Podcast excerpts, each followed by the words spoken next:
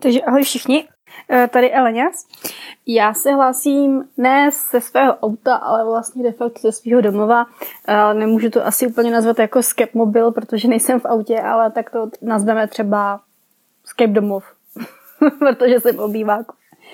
Uh, já bych tím, tím chtěla zase navázat na pana Psaxe, který uh, natáčel Skype mobil v autě a říkala jsem si, že je zase dlouho ticho, tak že bychom tady mohli uh, něco spáchat, aby takový ticho nebylo. Ještě si napiju. Protože mělo se nahrávat, měl se nahrávat nový podcast, ale uh, pan Saxovi zdravíčko stále neslouží, ale myslím si, že teď už by to nějak mělo být uh, OK, takže určitě se těšte já mi to říkáme úplně vždycky, když nahráváme ty skep mobily nebo skep, skep chvilky, skep chvilky. Ale hele, jako držte nám přízeň, fakt to, fakt to jednou vyprodukuje, fakt to jednou bude.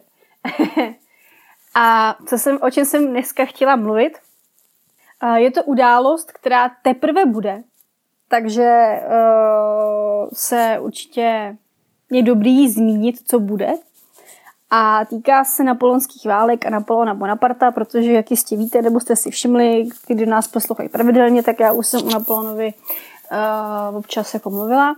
A je to z toho důvodu, že uh, já jsem velký fanoušek napoleonské doby, napoleonských válek a té historické epopeje nebo doby uh, docela se tím zabývám. Je to takový můj velký kůň. Uh, Přečetla jsem o napoleonských válek nebo o Napoleonovi samotném mraky knih, jezdím na Slavkov, když, kde, kde se dělá rekonstrukce té bitvy. Takže si myslím, že jsem nějakým způsobem v obraze, nechci říct, že bych byla historik, ani odborník, já jsem historii nestudovala, ale v nějakém rámci uh, amatérismu jako dobrý asi. Takže a o co jde? Prosím vás, 5.5 bude velké výročí. Eh, Napoleon Bonaparte 5.5. bude slavit 200 let o své smrti na svatý Heleně a uh, Francie si je toho velmi vědoma, takže se rozhodla, že uspořádá nějaké oslavy. První nápad byl ten, že ty oslavy v Paříži budou docela velký. Například, že oblečou uh, chlapy do napoleonských uniform nebo napoleonských pardon, já jsem po obědě, napoleonských uh, vojenských uniform a že půjdou od Louvru nějakým slavnostním pochodem až přes Šamzelize k jezdnímu oblouku. Z toho ale nakonec sešlo, protože koronavirus. A tak, že, takže vlastně měl za následek to, že spousta těch plánovaných akcí se musela odpustit, ale nějaký zhruba malý pětní připomínky se tedy budou konat, protože Napoleon, Napoleon Bonaparte je ve Francii velmi uh, milován, což se není čemu divit. A jedna z těch uh, připomínek toho Napoleona, nebo jako úctí toho Napoleona, nejenom mě, ale i jako lidem, kteří se o, o tuto tu epochu zajímají, přijde naprosto neuvěřitelná a jako WTF, tyjo. A abyste jako byli trošku v obraze, já jsem uh, několikrát, několikrát byla v Paříži, to, to město miluju, takže zhruba vím, jak to tam vypadá. A zhruba vím, jak, na, jak francouzi v Paříži, nebo nevím, jestli celý Francii, ale v Paříži vnímají moderní umění. Je to hrůza. Uh, já jsem, když jsem byla, byla naposledy právě v Paříži, tak jsem byla v Louvru a tam, bylo, tam byla ukázka moderního umění, tak říkám, OK, jdu se podívat. A prosím vás, moderní umění podle francouzů nebo podle té Paříže vypadá tak, že jste si vzali, že si prostě vzali uh, bílý, hnusný plastový židle. Tam byl takový stupínek, oni to tam jako naházeli ty židle, prostě jenom to tam takhle jako naliflovali. Uh, nasvítili to růžovou a fialovou barvou, dali do toho takový jakoby záclony po stranách, pustili na to větráky a dali tam takovou dřinkavou hudbu jako na harfu. To bylo, to bylo podle nich moderní umění.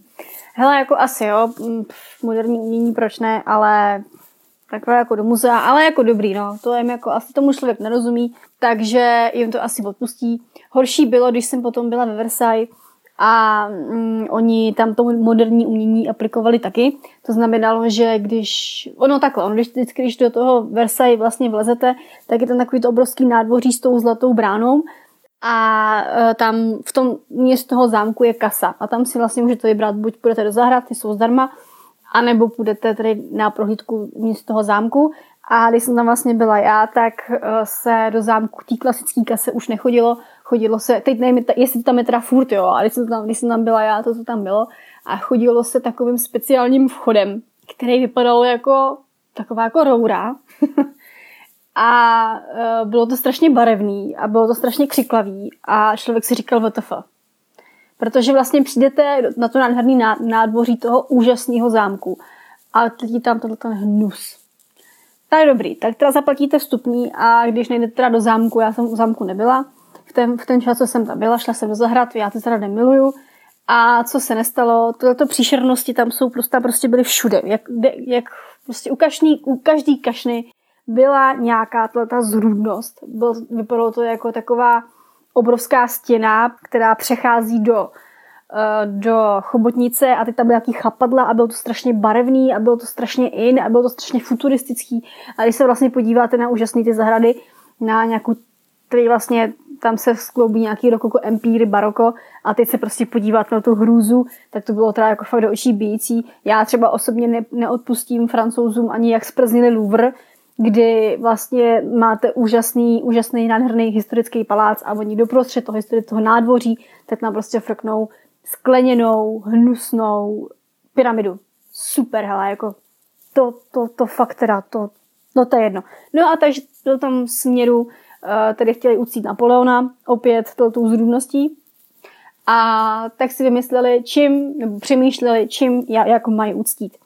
A Napoleon Bonaparte eh, měl oblíbeného koně, nebo měl on těch koní měl mnohem, mnohem víc, ale jeden je, byl takový jeho jako fakt oblíbený, jmenoval se Marengo, byl to bílý hřebec a dostal ho v Egyptě, to byl bílý arabský hřebec a na Marengovi jel, když byl u Slavkova a naposledy si na něm vyjel, když prohrál u Waterloo. Ten kůň byl odchycený u Waterloo a skončil v anglických hřebčínech, kde dožil. A uh, angličani, protože i když Napoleona neměli úplně v lásce a, nemaj, a myslím si, že ho nemají v lásce ani do dneška, tak se rozhodli, že uh, i když to byl takový kůň, jaký to byl kůň, a když měl majitele, jaký měl majitele, že by se na něj nemělo zapomenout a když eh, Marengo uhynul stářím, tak ho stáhli z kůže a tu jeho kostru vystavili ve vojenském muzeu, kde ta kostra teda mimochodem je ještě dneška. Francouzi dneska přišli s geniálním plánem, že by si tu kostru mohli vypučit a eh, toho mrtvého koně zavěsit nad sarkofág toho Napoleona. Tak napsali do Anglie, že by teda chtěli tu kostru a angličani řekli, mm máte smůlu, my vám to nepočíme. Tak uh, to vymysleli opět šalamounsky, vzali si plast, hnusný, hnusný, hnusný plast. Uh, a podle fotky, kterou jim teda Anglie byla schopná poslat, vymodelovali znovu tu kostru toho koně, kterou chtějí na, na ten sarkofág nádherný, protože Napoleon je vlastně umístěný v pařížské invalidovně, kde má naprosto krásnou hrobku, doporučuji se tam podívat tak tam zavěsejí koně. No. To bude super. A teď mi prostě řekněte, co tím chtěl básník říct. Protože jak může mrtvý kůň, uh, nebo on to vlastně ani není mrtvý kůň, je to mrtvý plastový kůň, takže to vlastně není živý kůň. Jak může reprezentovat tu jeho epochu, nebo tu jeho dobu. Protože eh, jako sorry, ale kdyby ten kůň tam aspoň umřel na tom Waterloo, nebo nevím, ale on byl celý život rozmazlovaný v císařských stájí a to, u toho Waterloo se mu ani nic nestalo. Oni ho ani netrefili, oni ho ani nepostřelili. On ten Napoleon na něm jenom seděl a pak prostě ho odchytli. Jo, tam, tam není jako nic, žádná spojitost s tou válkou, nebo já chápu, že uh, třeba jako na Slavkově taky tam uh, je obrovský památník mrtvým koním, těch mrtvých, těch koní tam padlo asi 10 tisíc, ale jako to, já nevím, no, tohle je prostě úplně proč, jako. A uh, nedíví se tam, nedivím se tomu teda jenom já, diví se tomu i historici a lidi, kteří se o tuto dobu zabývají. A uh, nejde to teda jako do hlavy, proč, proč tohle a takovým způsobem, to ať tam ty radši prostě mu nějaký věnec a nechají mu to tam na tom sarkofágu, nebo já nevím, nebo Proč se, jako, proč, proč se nezajímáme o to, nebo nepřipomínáme si to, uh, proč ta doba byla, proč, co on vlastně dokázal, co to přineslo Evropě, co to nepřineslo Evropě, ale proč tam dávají mrtvýho koně, ty vole, z plastu. No to, to, no to je jedno. No ale už tím Napoleona ještě zůstaneme, protože uh, tím, jak teď tady bude tu 200. výročí, tak si ho začali docela rozšímat eh, aktivisti ze spolku Black Lives Matter. Už to říkám dobře. A ty uh, vlastně začali prohlašovat, že Napoleon byl rasista a že to byl vlastně Hitler, francouzský Hitler a já nevím všeho, všeho že chtěl, no, že to byl prostě rasista, že byl proti Černochům. Což není úplně tak pravda, ale nevadí. Na toto vlastně odpověděli francouzi nebo pařížani v Paříži, kteří se kteří toto taky uznávají, nebo jsou z toho Black Lives Matter taky za, zainteresovaní a začali hanobit eh, sochy ne Napoleona, ale například maršála Neje, což byl maršál Nej, byl Napoleonův mm, jakoby pomoč, pobočník maršál a jeho sochu, eh, ten jeho pomník polili barvou a napsali tam, že to byl opět rasista. A tohle mi teda přijde naprosto strašný, že do dnešních, do dnešních problémů taháme lidi, kteří jsou 200 let po smrti.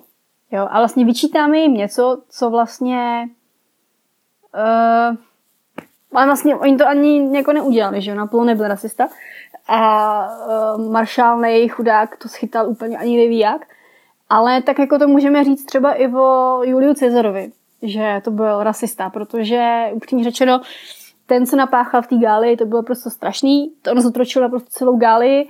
Antický Řím byl vlastně vystavený na práci otroků. On stál na, té otrocké práci.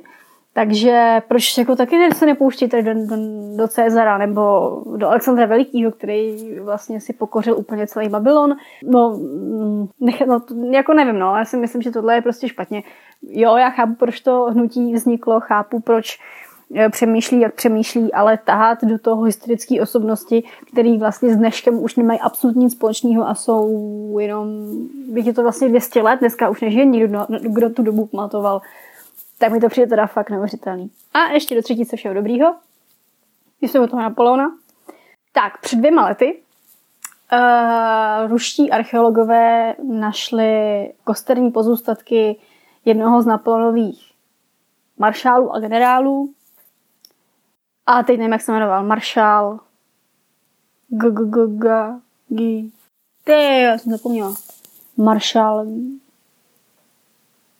G. Já si nespomenu. Ty, já jsem blbá. Tak já to jdu googlit. Maršál G, G, G, G, G, G. Gudin, no jasně, Gudin, Gudin se jmenoval. Tak našli uh, kosterní pozůstatky maršála Gudina který vlastně padl při ruském tažení. Bylo to, tažení, bylo to vlastně bitva u Smolenska, která byla docela krvavá. A Napoleon se velmi poblažoval, oni to byli vlastně spolužáci ze školy, ale to už je jedno, to nebudu roz, rozpitvávat. A on zemřel docela vošklivou smrtí, eh, dělová koule mu urazila jednu nohu a druhou mu úplně netvořila, úplně rozšmeldovala. Takže on umíral v docela velkých bolestech a zemřel Napoleonovi přímo v náručí. Napoleon ho pochoval se všema pompama u toho Smolenska, akorát mu vyndal srdce, který pochoval teda v Paříži, takže maršál tam leží bez, bez toho srdce. Zajímavostí je, že byl pohřbený uh, pod tanečním parketem, on tam na, něm, na, na tom hrobě vyrostl kulturní dům, takže takže Maršál, Maršálovi hráli takovýhle hezký písničky, tancovalo se nad ním a mm, teď už teda byly i potvrzený testy DNA, že to je opravdu on.